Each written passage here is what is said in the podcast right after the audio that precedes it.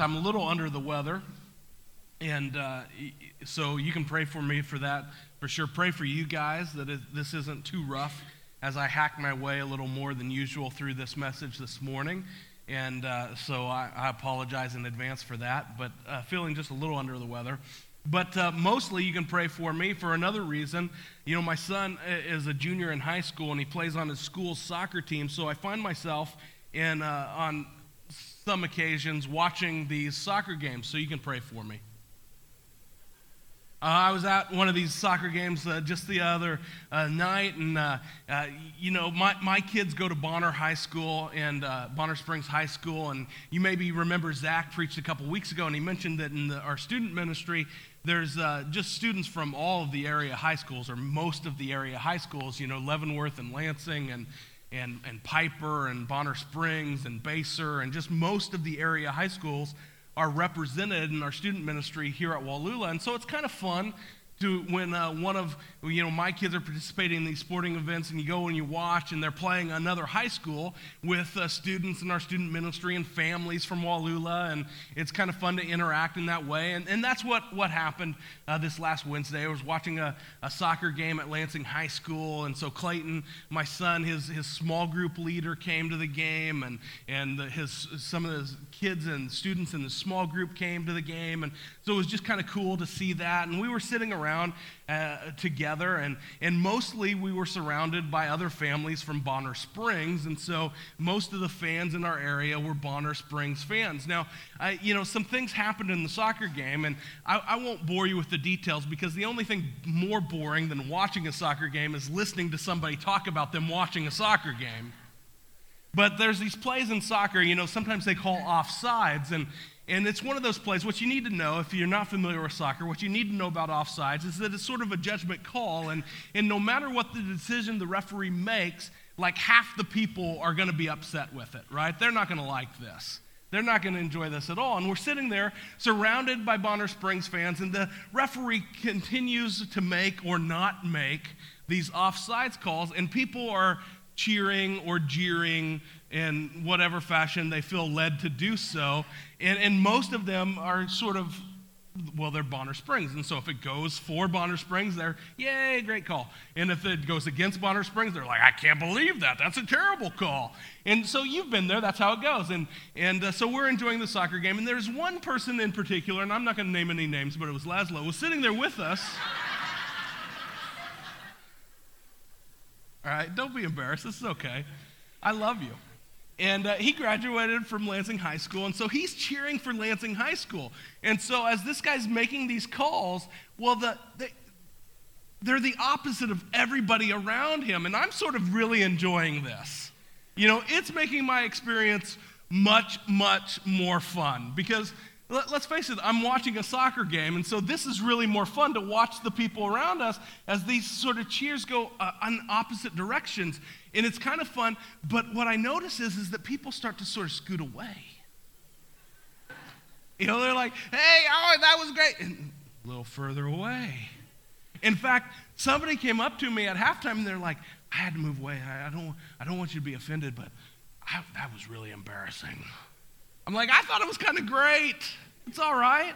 It doesn't matter. And as I thought about that, I thought, man, there are so many things in this world. There are so many things in this world, some of them really big, and some of them really, really small, like sporting events, like a high school soccer game, that can motivate us, that will encourage us to either scooch away from people or to scooch a little closer to people. You know, and, and as I think I thought about that, and I, I thought about the reality that far too often we're scooching away from people that aren't just exactly like us, that maybe don't cheer for the right team, that don't come from the right place, all those sorts of things, right? As I'm thinking about that, I'm also thinking about a God.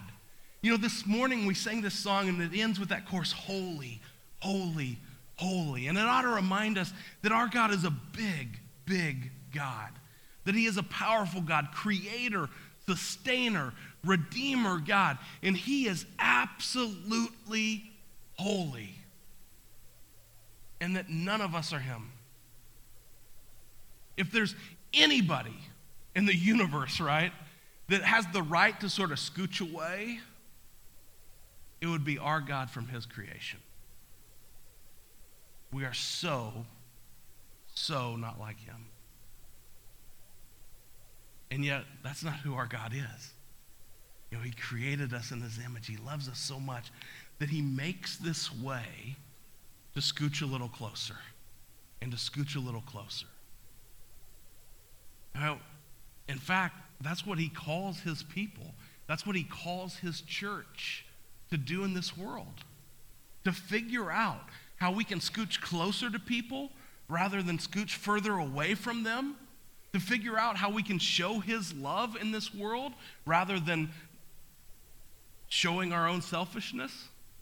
And I think as we continue in this series, A Long Road Home, we're going to uh, continue in this story. We met Cornelius uh, last week, and, and this week we're going to be introduced to Peter into this story again, and Peter's going to get involved, and we're going to we're to learn together how we can scooch a little closer to people. And I th- think in this story in Acts chapter 10, verses 9 through 23, it teaches us three steps to moving closer to people rather than further away. If you have your Bibles, I'd love for you to open them to Acts, the 10th chapter. We're going to start reading in verse 9. We're going to work our way this morning through verse 23 in three steps to uh, seeing people the way God sees them, loving people the way God loves them, just scooching a little closer to folks this morning. Acts chapter 10, verses 9 through 23.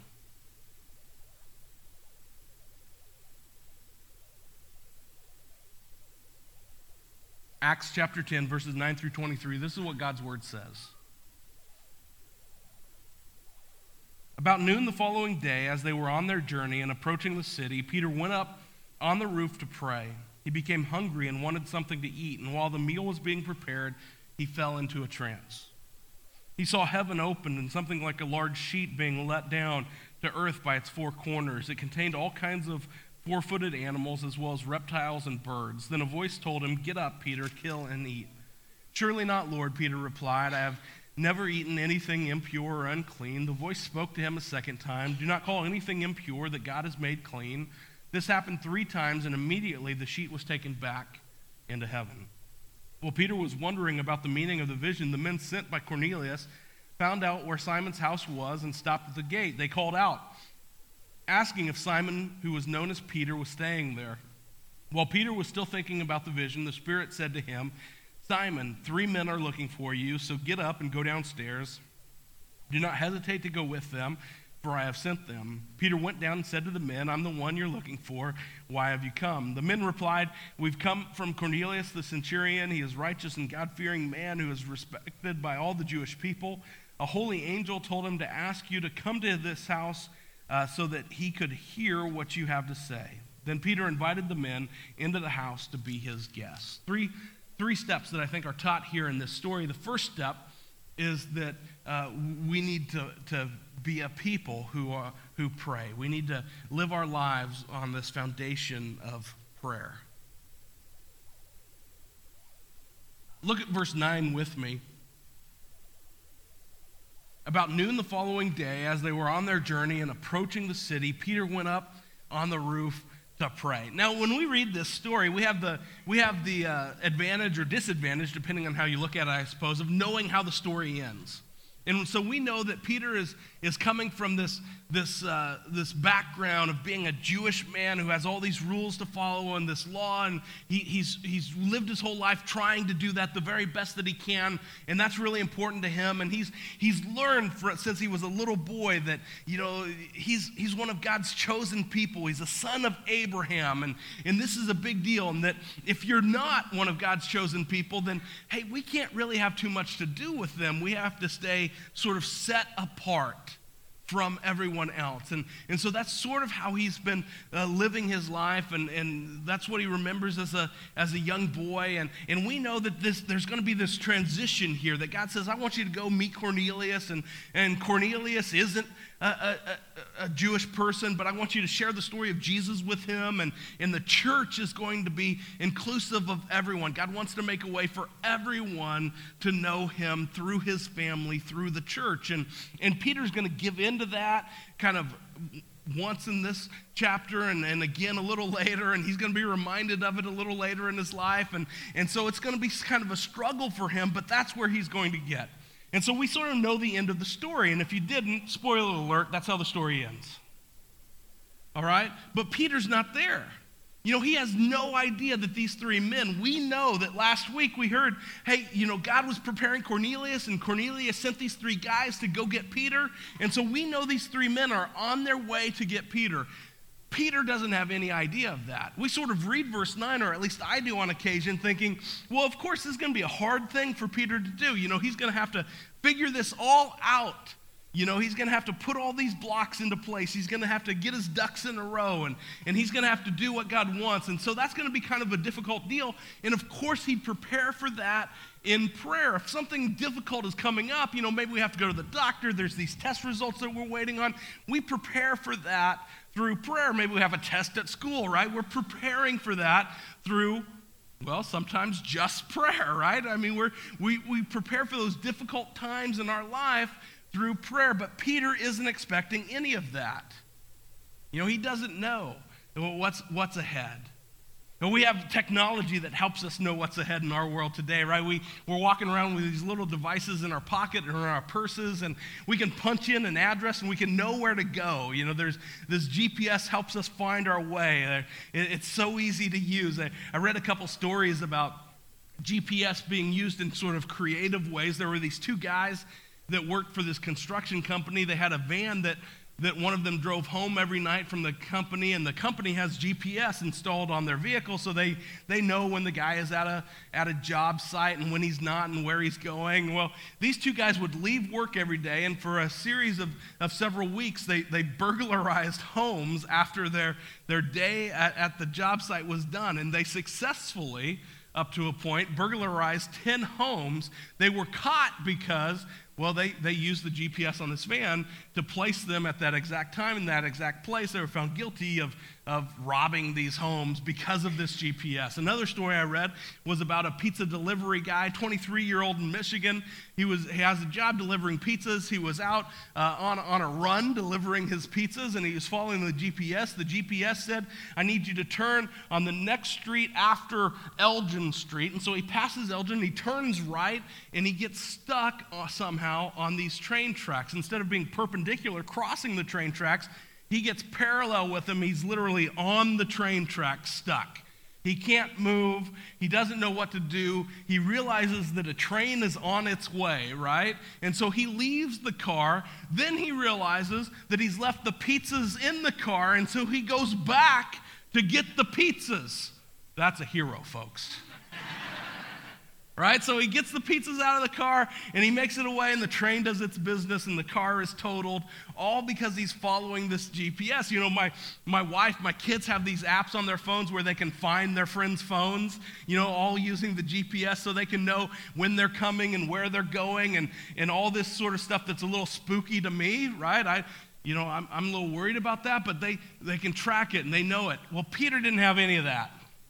All right, he didn't know these guys were coming. And so, why is he on the roof praying? I don't know as if it's because he knew he needed to prepare for something in particular, but only that he needed to be prepared for something. You know, he was on the roof praying because that's what Peter did. Because Peter spent his life prioritizing prayer. Um, you know, he listened to, to Jesus in Matthew chapter 6, verse 33, when Jesus said, Seek first his kingdom and his righteousness, and all these things will be added unto you. And so Peter lived a life that practiced that principle of seeking first God. Uh, understanding that, that, hey, I don't know what's around the corner, I don't know what's coming up next, but I need God to be preparing me. And so that's what Peter was in the business of doing. He became hungry, verse 10 says, and wanted something to eat. And while the meal was being prepared, he fell into a trance. Well, this is sort of interesting, right? He's on the roof, he's praying, he gets hungry, and then he falls into a trance. I guess we need to back up a little bit. Verse 9 tells us that he goes up to the roof at noon. Now, there's a couple things we need to know about noon, right? Noon was not one of the prescribed times for uh, Jewish people to pray. There's, there's a history, there's an example set of pious Jews in the Old Testament praying at noon, but it was sort of, it was not one of the written down, mandated times of prayer. And so that, that kind of gives us a little insight that Peter is serious about his prayer life, that he's serious about prioritizing these conversations with God, that he's on the roof at noon praying. The second thing we know about noon is that it's lunchtime. Even in the first century, the midday meal would be served, and often that was the kind of the main meal of the day, sometimes even the only meal of the day. And so it, it, makes some sense that Peter, in around the middle of the day, around noon, is hungry. And so he stops his prayer time to order takeout, right? He calls down for, uh, you know, some, some food. And if you grew up, kind of like I grew up in the church, learning about you need to spend time praying and you need to spend time in quiet time, you would read this description in verse 10 and you think, Peter, you are just a sorry sucker. You know, how can you be distracted by something as trivial as hunger and stop your prayer time? Right? But that seems to be what happens. Now, I think Peter is, is following some instructions that we read in the New Testament when you, when you read in places like 1 Thessalonians when it talks about, I want you to pray continually. I want you to pray without ceasing. Now, if prayer only means finding ourselves alone in, in kind of a quiet room without any distractions, you know, alone with the Bible, and for sure there are times when that's appropriate and necessary. But if that's all that prayer means, how can we do that continually? Right? How can we do that without ceasing?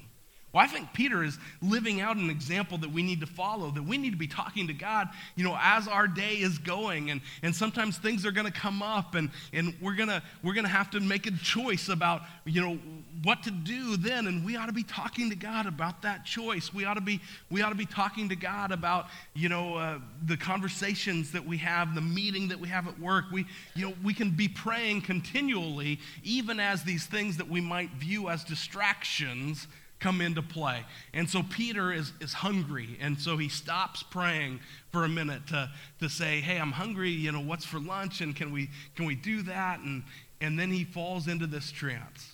I suppose we have to stop here and think a little bit about exactly what happens to.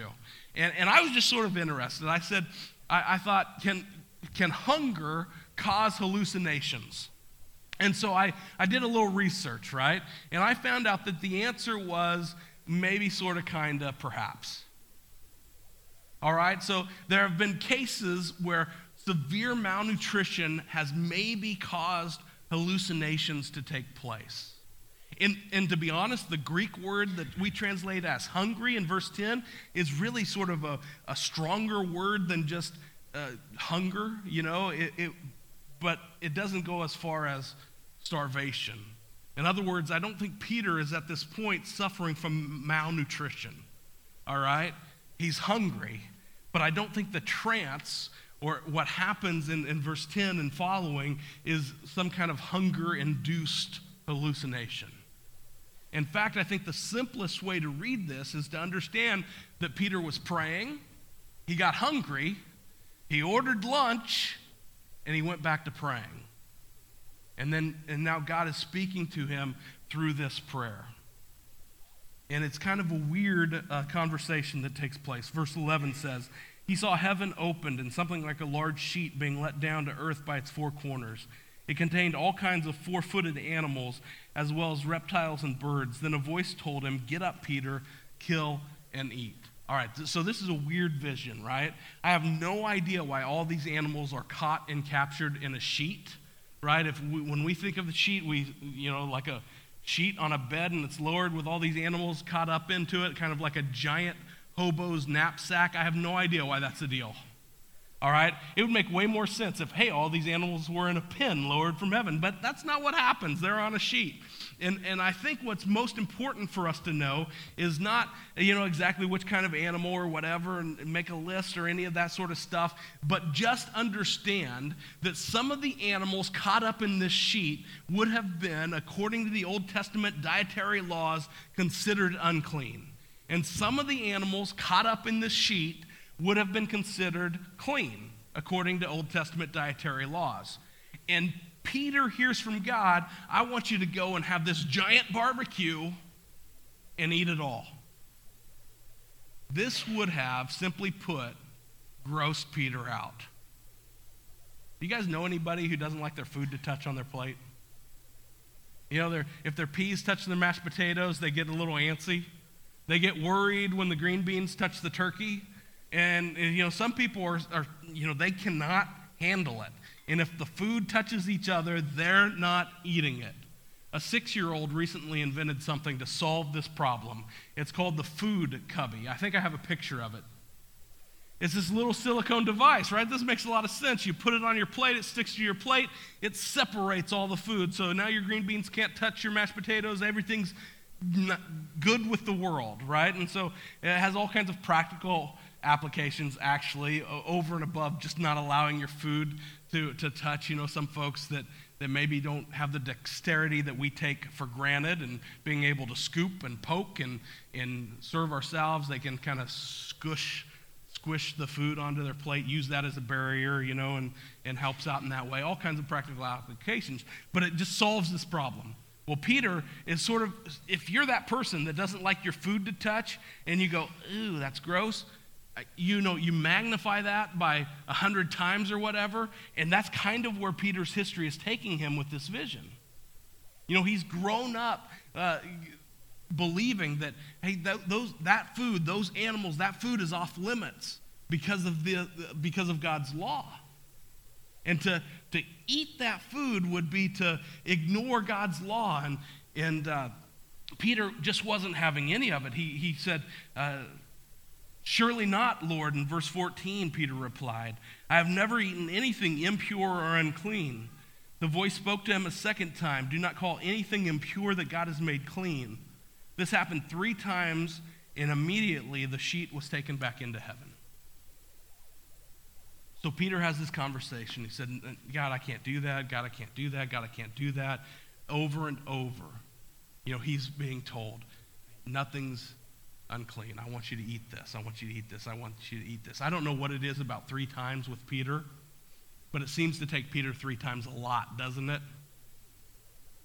But I can't imagine, you know, if I was Peter and I'm having this conversation and one more time I'm being told something three times, you know, my mind is racing back to that rooster, right? My mind is racing back to that barbecue on the beach. My mind is thinking, man, this must be kind of a big deal. This must be sort of important. And God was preparing Peter for what was next through Peter's prayer life. You know, we can be prepared for what's next. Even though we don't know what's around the corner, we can be prepared through our prayer life. God can, can help us to open our hearts to others through our prayer life. So, step number two is that we need to listen. Verse 17 and 18 say, While Peter was wondering about the meaning of the vision, the men sent by Cornelius found out where Simon's house was and stopped at the gate. They called out, asking if Simon, who was known as Peter, was staying there. You know, a couple times in the next few verses, we're going to hear that Peter is thinking, that he's, he's contemplating what's just happened, that he's not sure about everything he's just experienced. And verse 17 begins like that. While Peter was wondering about the meaning of the vision, you know, he had just heard some things that he wasn't fully on board with yet. And if we're honest, sometimes as we grow in our relationship with Jesus, as we mature in our relationship with Him, we're going to be asked to do some things. We're going to learn some things that at first, the first time we hear it, we say, Really? Is that, is that really, you know, what God would have us do? Is that really what God's Word says? And it's, it's going to be difficult for us to sort of catch up with where God is at. I, I want you to know that if that's where you're at, it's okay. You know, that's where Peter was at. He was wondering about what he just said. He didn't have it all figured out. You know, we want, we want sometimes those answers to be black and white and so clear that we know right away. And that's just not how it works most of the time, huh? And Peter was struggling to sort of catch up with where God would have him. And so he was continuing to think, he was continuing to listen to what God told him, he was continuing to listen to God's word. A few weeks ago at small group we were having this conversation and, and you know it was one of those conversations that you could just tell wasn't sitting very well with, with some folks. And they walked away and, and we walked away. Everything was fine but they were just struggling to hear some of this stuff. And, and so it's one of those deals where as a leader you walk away thinking oh man i didn't do a very good job with that or whatever. And a couple days later i get this phone call and, and somebody asks hey lance we want to study more about this. Where can we look? What resources are available? Where do we go to learn more about this thing? And i was so excited. I was so proud of these folks because just like peter they were kind of continuing to wonder about this topic right and it's, it's perfectly natural and fine that they had doubts or concerns or however you want to express the emotions, the thought process that they were working through, that we just need to figure this out more. We need to continue to listen to God's word. You know, we want to catch up to him, but we have to continue to listen to him. Verse 19 says, While Peter was still thinking about the vision, the Spirit said to him, Simon, three men are looking for you. So get up and go downstairs. Do not hesitate to go with them, for I have sent them. You know, this is a different, different way that God communicates to Peter. It's, it's a little bit interesting that, that uh, Peter doesn't seem. Did you notice that Cornelius, when the angel shows up, Cornelius has the same reaction that everybody else in Scripture has when an angel shows up? And he's afraid. And when Peter sees this vision, you know, he, that's not the response that we're given for Peter and his emotions and how he reacts. And there's no indication that it's an angel communicating. And I just wonder this is just Lance thinking out loud, okay? I just wonder if he was familiar with the voice he heard in that vision. Right? I wonder if he was if he was remembering, you know, conversations that he had. You know those 3 times you know, he heard about those three times from a certain voice. And I wonder if it was that same voice. I wonder if he had heard, if he was hearing from Jesus in that vision. And now he hears from God in a different way. And the Spirit prompts him to go downstairs and to meet these three guys. And as we are being prepared through prayer, and as we're being prepared by listening to God's word, as we're being prepared by listening to Jesus through a relationship with Him and growing that, we can be prepared to hear uh, His Spirit interact in our hearts and, and, and provide us with direction. So Peter went down in verse 21 and said to the men, I'm coming. Uh, I'm the one you're looking for, rather. Why have you come? The men replied, We have come from Cornelius the centurion. He is a righteous and God fearing man who is respected by all the Jewish people. A holy angel told him to ask you to come to his house so that he could hear what you have to say. We need to listen, continue to listen to God's word. We need to listen to his spirit, and we need to listen to other people around us, even other people around us who aren't exactly like us. We need to listen to them. And, you know, Peter begins this conversation with a question. I think he learned this from Jesus. You know, a better preacher would have done this research and gone back through the Gospels and found out exactly how many of Jesus' interactions with other folks started with him asking a question. I don't know the exact number, but it's a bunch. You know, over and over and over again, Jesus had uh, started an interaction sometimes with people that weren't, uh, nobody would have expected him to have a conversation with nobody would have expected him to reach out to. And often it was those most difficult conversations that he started with a question. You go back and you look at John chapter 4, where he interacts with a Samaritan woman, this woman who, who in the middle of the day was out drawing water. Nobody would have expected Jesus to have a conversation with a woman in the middle of the day alone.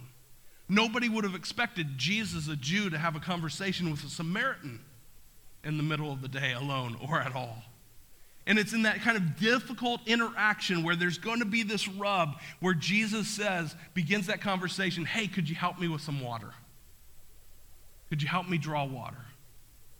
Jesus begins that conversation with a question. He, he, he emphasizes to the other person that you matter, that you're important, that I want to hear from you, I want to listen to you. And so we need to continue to listen. If we want to see people through God's eyes, if we want to scooch a little closer to people rather than scooch away, we need to be willing to be prepared through prayer. We need to be willing to listen to God's word, to his spirit, and to others. And the last step is that we need to be willing to host. Look at the beginning of verse 23. It says, Then Peter invited the men into the house to be his guests. Now, hospitality in Scripture is a big deal. You need to understand that in the first century and in the ancient world, there weren't holiday inns on every corner, right? So if you were traveling, you really were uh, relying on the hospitality of others to keep you safe and to provide, help provide some of the basic stuff you need to survive, like food and water. You know, you need others to be hospitable in order to that happen.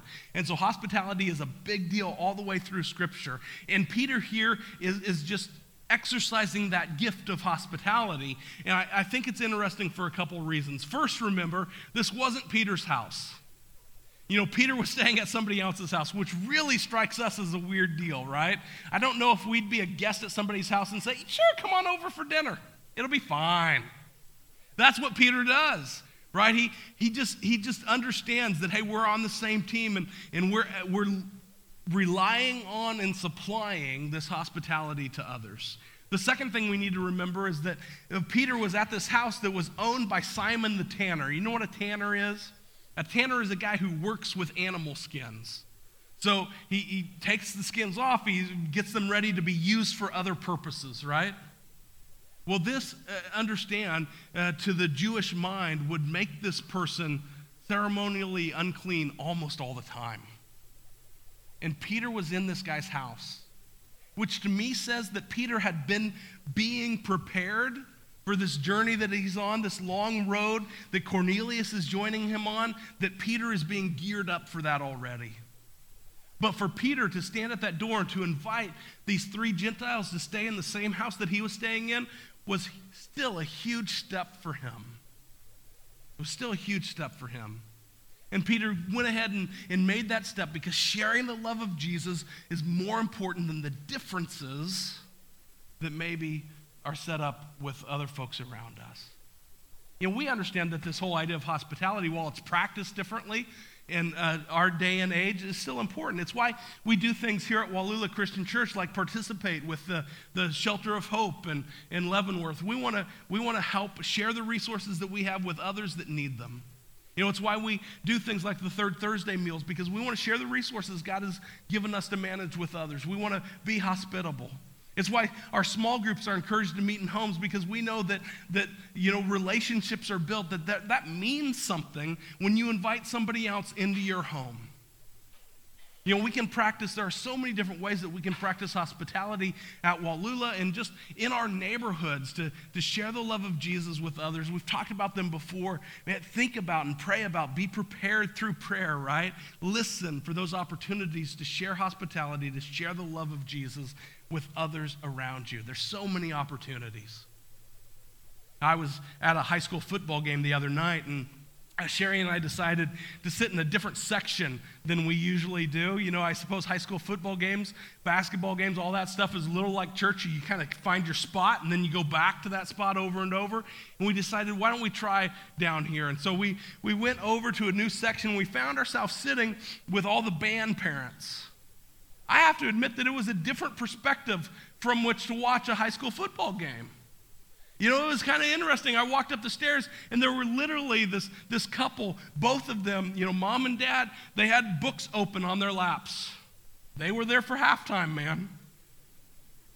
You know, the, the t shirts, I should have taken the picture of the actual t shirts. I found the, the, image online of what the quote said. This is what their t shirts said. Many of the parents had on. The football team will be playing before and after tonight's featured performance of the marching band's halftime show right? So it's just a whole nother world there in the whole band section. And I was looking around and I was really enjoying myself because, you know, I saw so many, I saw the football team, they were playing a game. I saw the band interacting and playing, you know, music, and I, I saw the flag corps that would, would march, whatever they call them, you know, the twirly flag corps, I guess. You, what are they? Okay. And so the color guard, sorry. So the color guard was doing their thing, right? And, and you know, they had cheerleaders and the, the dance troupe and all these different things. The student section, they all had, you know, they have a special name and they had a spirit night, so they had to dress up a certain way and they were all doing their high school thing. And I thought, man, there's so many different ways for people to get involved and to build relationships, and that's so cool. Because what we know as sort of adults on this side of high school, that while you're in high school, you get lost in all that silliness and craziness that's high school, and you worry about, you know, whether I'm in this group or that group or that group, and none of it really matters. It doesn't matter if you played quarterback or trombone, right? What matters is the folks that you're doing that around, right? The relationships that are built while you're playing trombone matter and the relationships that are built while you're, you're in the color guard matter, right? And the relationships that are built while you're playing, you know, your sport or whatever, or in math class or whatever, that's what, that's what really matters. And that's true in high school. And the same thing's true today, isn't it? That it doesn't matter the, the career we have, where we go to work, the neighborhood we live in. You know, none of that stuff really matters. What matters is the relationships that we're building and how we're sharing, you know, the love that God has shown us with those around us. We can be prepared to scooch over a little closer to the people next to us through prayer.